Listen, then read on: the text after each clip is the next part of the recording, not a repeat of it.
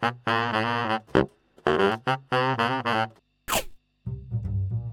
んにちは、佐藤です。えー、今日はですね、芥川龍之介の作品の冒頭文、書き出しの部分を皆さんに紹介してみたいと思います。えー、今回ご紹介するのは芥川龍之介の作品の冒頭文、書き出しの部分ですね。えー、基本的にですね、えー、発表された順番に読み上げていきます。えー、最初に書き出しの文、冒頭文を読み上げて、え次に作品名を読み上げていきますので、え頭の中で答え合わせをしながら聞いてみてください。それでは始めていきます。ある日の暮れ方のことである。一人の下人が羅生門の下で雨闇を待っていた。はい、えー、こちらは羅生門ですね、えー、教科書で読んだ記憶がある方も多いのではないでしょうか。えー、多くの人が知っているこの羅生門という作品なんですけれども、発表された当初はあまり評価を得られなかったようです。えー、なので芥川龍之介は、えー、あまり良い評価を得られなかったので、えー、自分は作家には向いていないのではないか、英語の先生でもやろうかなと、えー、そのように悩んでいたという記録も残っています。えー、まあそれがですね、今となっては教科書にも載ってたくさんの人に読まれていると、えー、作品の評価というものはなかなか、えー、難しいものですよね。まあいろんな意味で面白い作品だと思います。ジェンチナイグの花といえば、池の王で知らないものはない。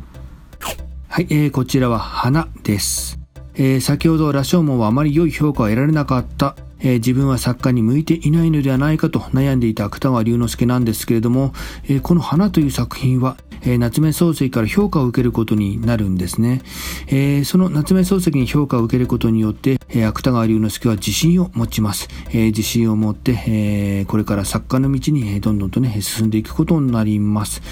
え、芥川龍之介はですね、夏目漱石の門下生、えー、門下生となって、え、どんどん学びを深めていくわけなんですけれども、まあ、そのような意味でも、えー、この花という作品がなければ、えー、夏目漱石から評価を受けなかったわけですし、えー、評価を受けなければ、えー、芥川龍之介は作家としての活動をもしかしたらやめていたかもしれない、えー、そのような意味で、えー、とても重要な作品になるかと思います。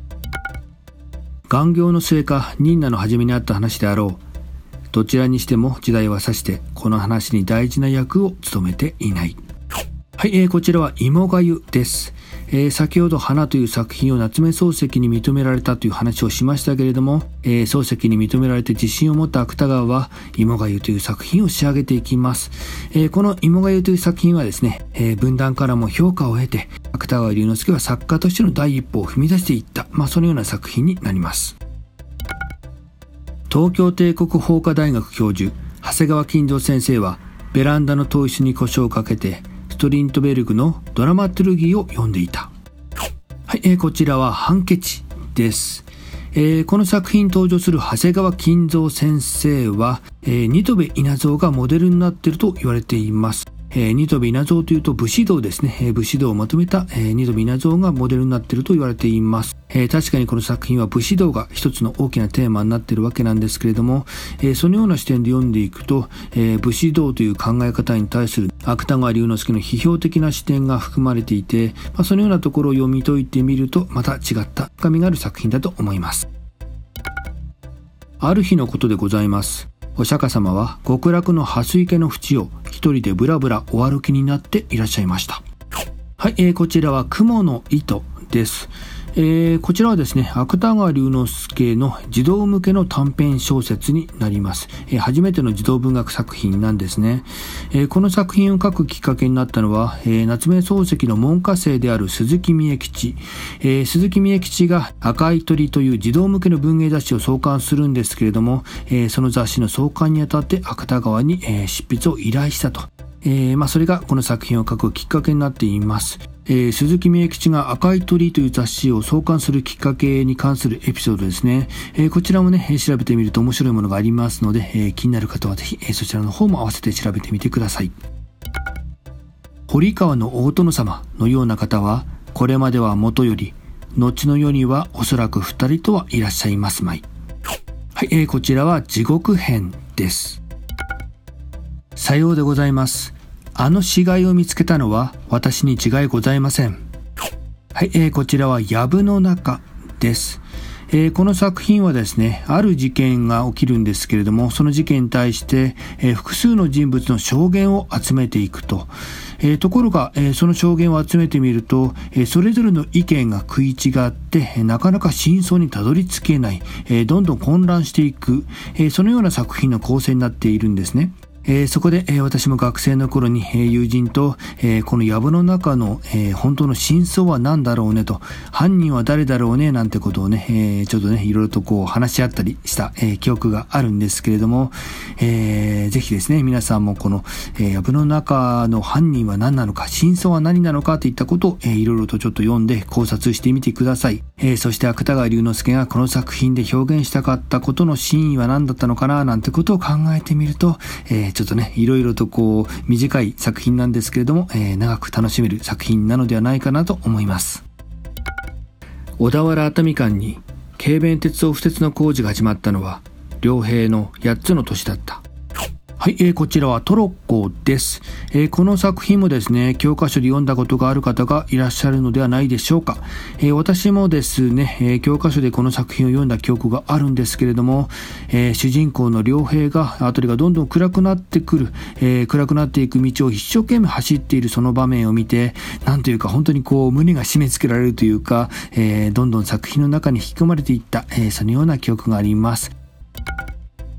太陽の下に新しきことなしとは個人の同派した言葉である。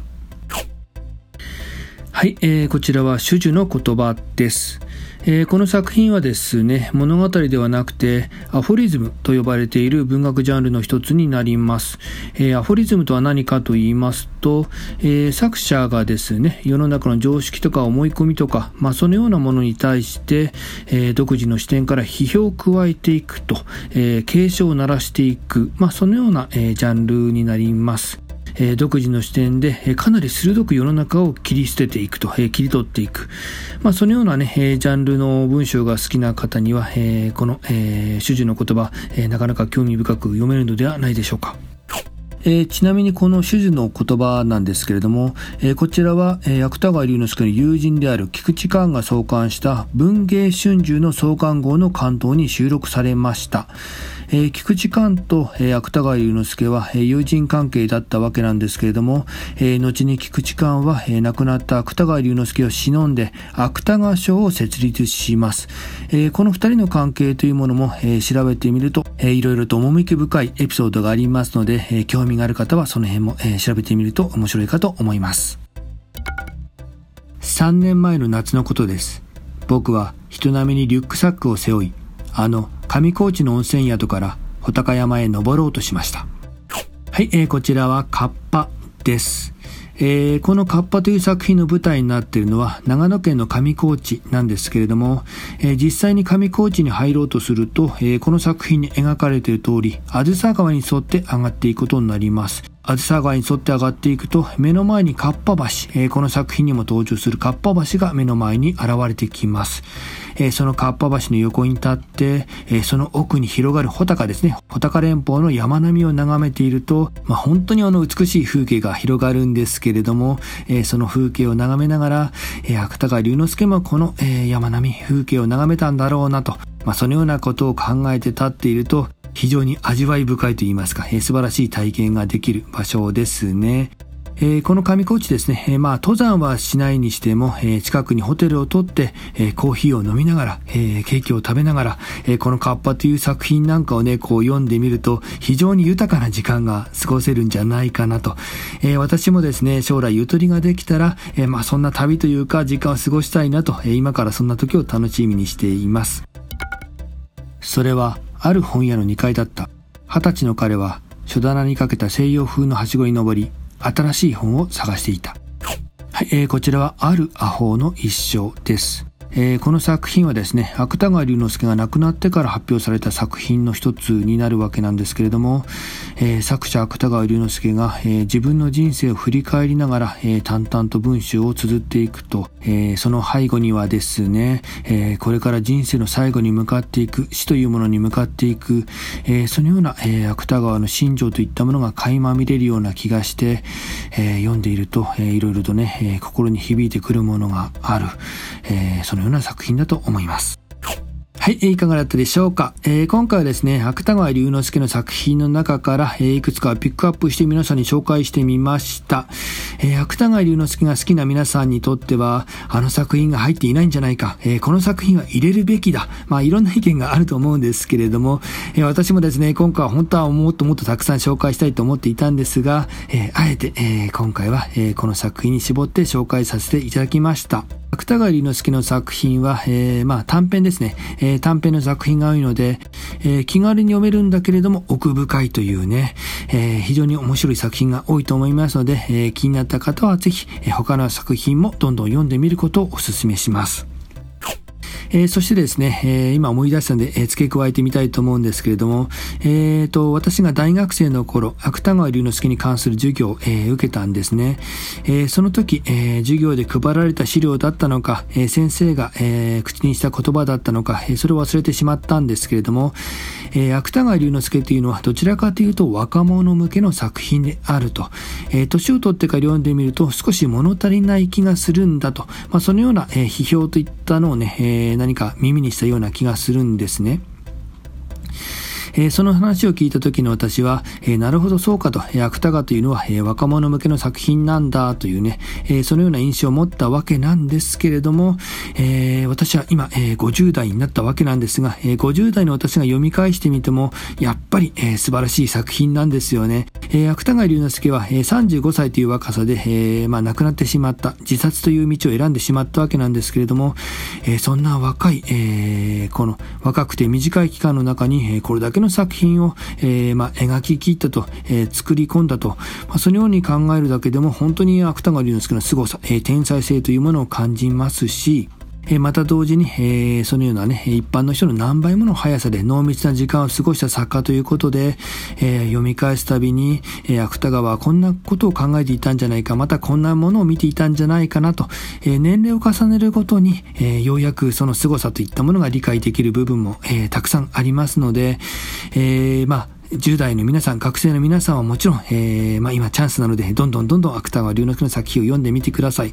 えー、そして年齢を重ねてしまった皆さんも、えー、全然もう、全然これはもう若者向けの作品ということではないと私は個人的に、え、感じていますので、えー、ぜひ手に取っていただいて、え、読んでいただいて、いろいろとね、え、考えるきっかけをつかんでいただければ、え、まあ楽しいんじゃないかなと思います。えー、そして何か新しい発見があれば、ぜひ、えー、いろいろと教えていただければ嬉しく思います。えー、このチャンネルをですね、このような感じで文学作品を通して考えるヒントを提供していこうと思っています。えー、今日は芥川龍之介の作品の中からピックアップして、えー、冒頭部分をいくつか紹介してみました。えー、今回の内容はこれで終了です。ありがとうございました。